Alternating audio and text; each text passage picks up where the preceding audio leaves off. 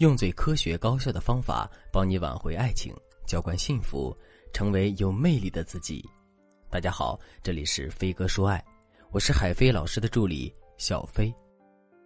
作为婚姻中最有安全感的财政大权，我相信绝大多数的女人都很在乎，都希望把财政大权牢牢的掌握在自己的手中。毕竟，感性的我们，不管与伴侣的感情有多好，我们也总会在某一个时期变得患得患失，缺乏安全感的。而此时，钱就显得可靠和安心多了。况且，从男人的角度来说，他们的骨子里就喜欢追求更好、更美的东西。如果我们只靠婚姻本身去约束男人不出轨的话，那是很难成功的。有句话说得好：“男人有钱就变坏。”虽然这句话不完全正确，但钱对于男人来说，的确是将他们的欲望变成现实的重要途径。所以说，女人只有把财政大权掌握在手里，用感情和金钱双重约束伴侣，才能维护家庭的和谐，维护婚姻的稳定。不过，财政大权这个东西，并不是我们想要就一定能够得到的。对于一些男人来说，他们是不愿意把财政大权让出来的。他们一方面认为这是自己辛辛苦苦赚来的钱，为什么不能由自己安排呢？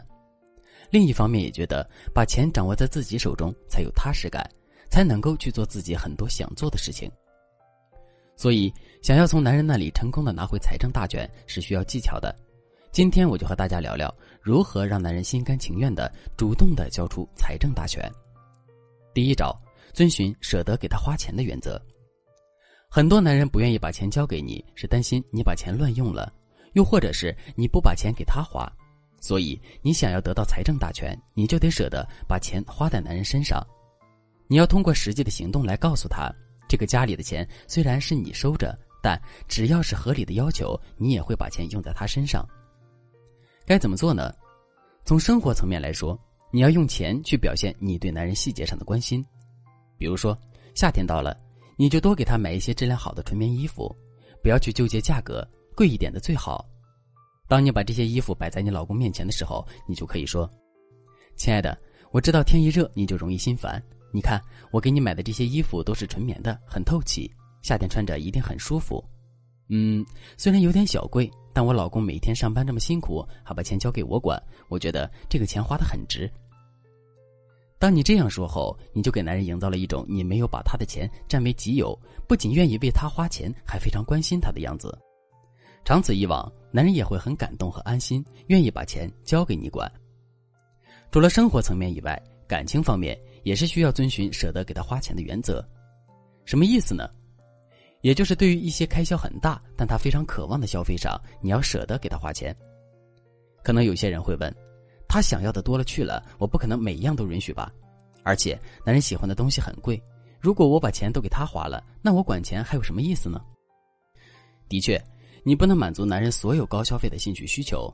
但你可以在他想要的东西之中挑一个合理且能最大满足他内心需要的东西，比如说，男人喜欢车，如果他开口跟你说：“老婆，你看我们家的那个车都开了三四年了，最近也修了好几次，星期天在哪儿有个车展，我想去看看，想换个好点的车。”这时你千万别着急反对，说：“看什么看？车嘛，能开就行，再买个车多浪费钱。”你可以先陪着他去看车展，然后观察他对于买车是一时兴起还是计划已久。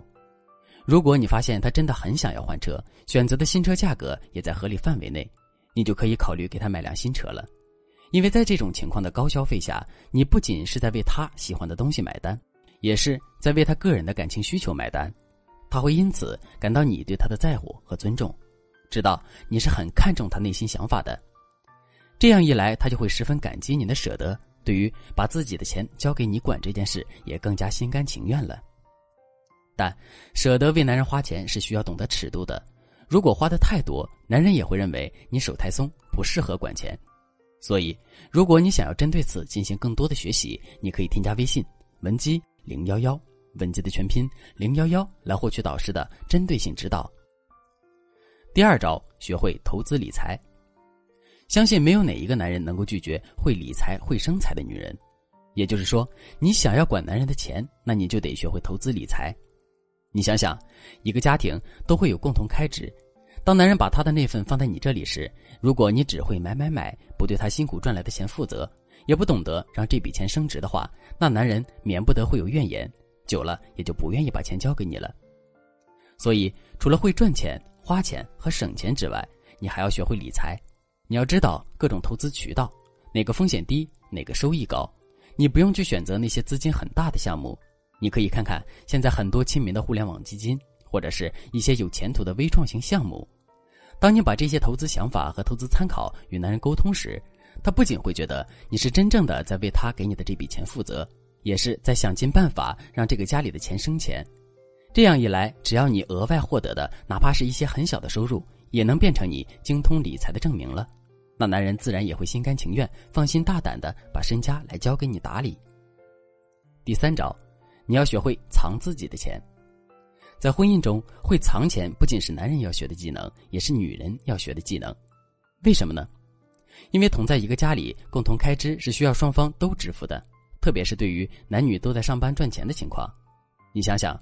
如果你不想让男人在上交共同开支后还剩下很多钱在他手里的话，你就得学会藏自己的钱，让他多交一些出来。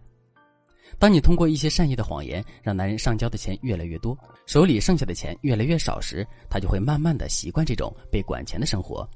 等以后你开口向他要全部工资和财政大权时，他也就会更容易接受了。